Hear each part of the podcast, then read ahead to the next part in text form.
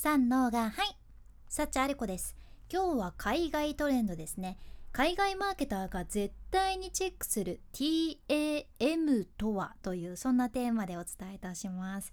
今回は海外のトップインフルエンサーで YouTube のチャンネル登録者数も107万人いらっしゃるネイル・パテルさん。このポッドキャストでも結構もうおなじみになってきましたかね。そんなネイルさんの情報を私なりにまとめましてサクッとあなたにもシェアさせていただきます。このポッドキャストでも一回出てきたと思うんやけど TAM っていうのが今回のポイントなんやけど TAM ご存知でしょうか？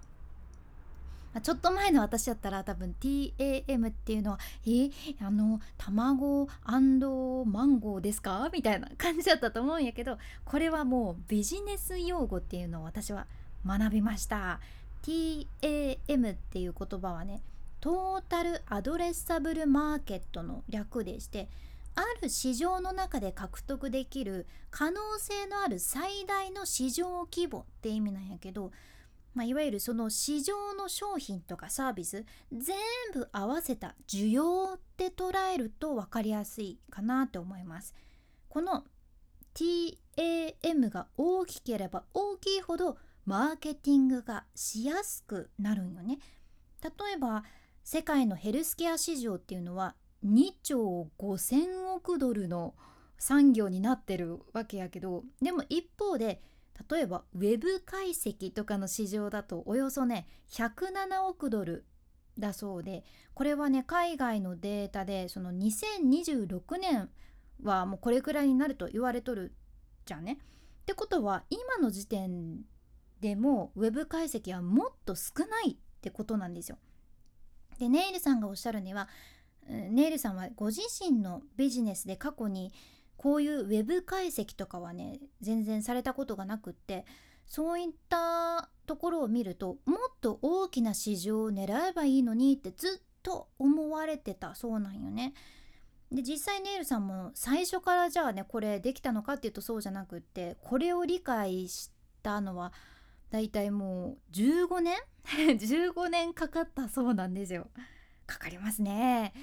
でもネイルさんもね投資家たちからネイルその市場は十分に大きいのかい？とか言っていつも いつも言われたらしくってネイルさんなんと16歳の時に起業されていてで会社作ってこの頃からねマーケティングのニッチな分野に関連した会社を作って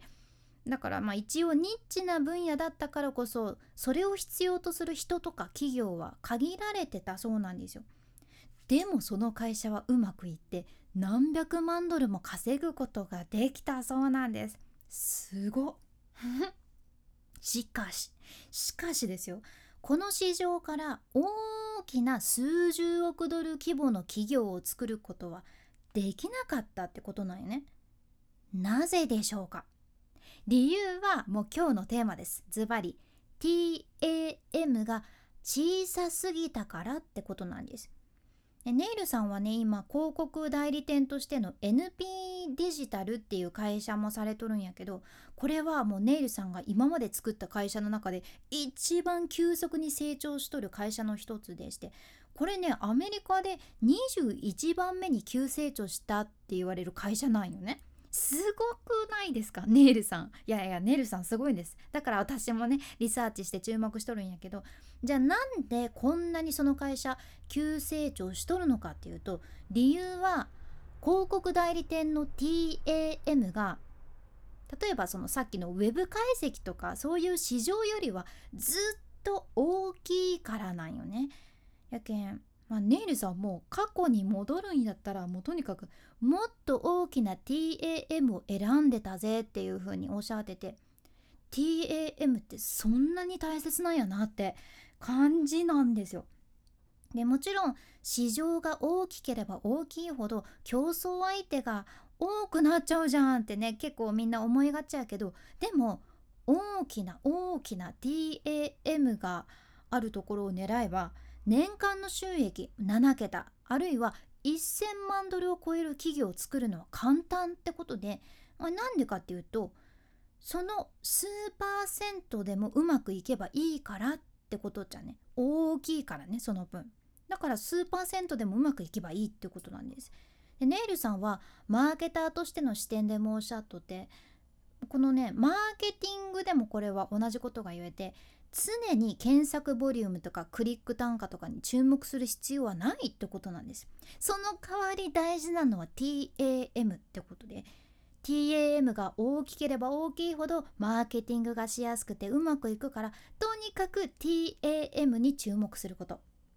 でもねこれがシンプルなんだけど多くのマーケターが忘れちゃうポイントらしくってみんなねその検索ボリュームとかコンバージョン率とかそういったところを重視しすぎて TAM が十分な大きさあるかどうかを確認し忘れてるそうちゃん。例えばさアメリカでは今ほとんどの人が医療保険を必要としています。しかもこれ世界中のほとんどの人が医療を必要としとるわけやけん。これはまあやはり大きな TAM の一例やんね。だけんあじゃあここ狙えばいいんかってなるわけで、まあ、こうやってちゃんと TAM を確認するのは大事なんやけどただここで注意なのが自分にそれがベストかどうかっていうのも大事だよねってネイルさんがおっしゃってるんですよ。確かにさいくら医療保険の TAM 大きいじゃんっつって。あじゃあ幸あれこう医療保険関係の企業作っちゃいますとか ね。それで勢いで作ってもうまくいくのかってなると私はこれやれる自信が全くありません。私にベストではないと思われます。でもまあこれはね例えば規模を小さくちょっと考えますと今はねネイルさんの企業の話をしてきたんやけど SNS にも置き換えることができて私最初はインスタを話し方講座みたいな内容でね投稿してたけどうまくいかなくってある時自分でインスタいろいろ調べてみると話し方とかいうそういった方向性でインスタ伸びてる人いなかったよね。つまりそこには TAM がなかったと言えます。SNS でもこの TAM は調べておくの。大事やね。